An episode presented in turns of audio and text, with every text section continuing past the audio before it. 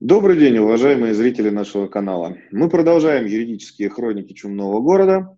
И сегодня мы поговорим о такой злободневной теме, как перевод персонала на удаленку.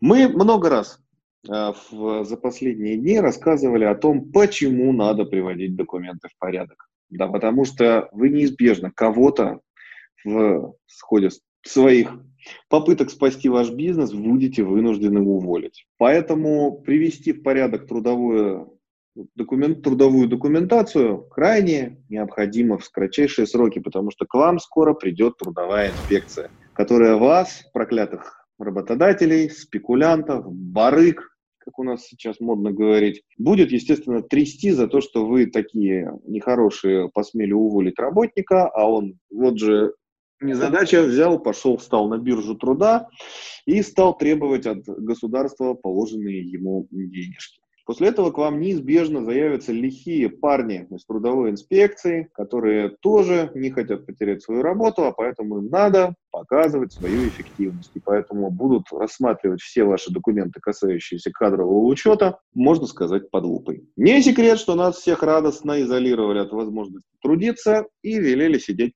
по домам не объяснив, правда, при этом толком, кому из нас все-таки можно работать, кому нельзя. Так вот, как с юридической точки зрения правильно оформляется перевод на дистанционную форму работы, а это самая удаленка, она юридически правильно называется именно так. Во-первых, ваши работники должны написать заявление о том, что они просят перевести их на дистанционную форму работы. Заявление должно быть написано ужас от руки.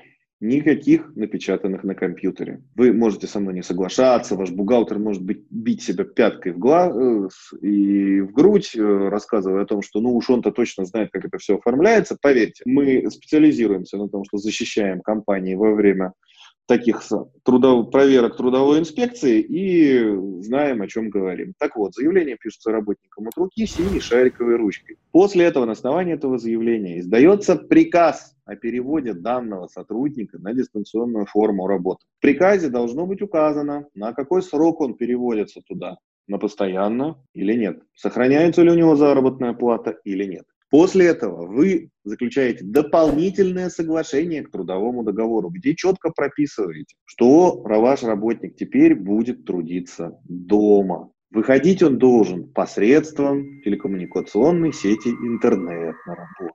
Если вы ему выдаете компьютер, то он подписывает акт принять о материальной ответственности за переданную ему оргтехнику. И только после того, как вы заключили с ним вот это дополнительное соглашение к трудовому договору, вы издали приказы, сложили аккуратненько в папочку написанные сотрудниками заявления, вы можете спать спокойно, потому что трудовая инспекция не возьмет вас за интересные места.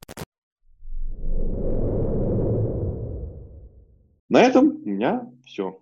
Берегите ваш бизнес, берегите свое здоровье, берегите свои нервы и старайтесь сберечь ваши деньги. Они вам скоро понадобятся на вещи более нужные, чем выплаты штрафов. А если трудовая инспекция все же к вам пришла, звоните. Удачи!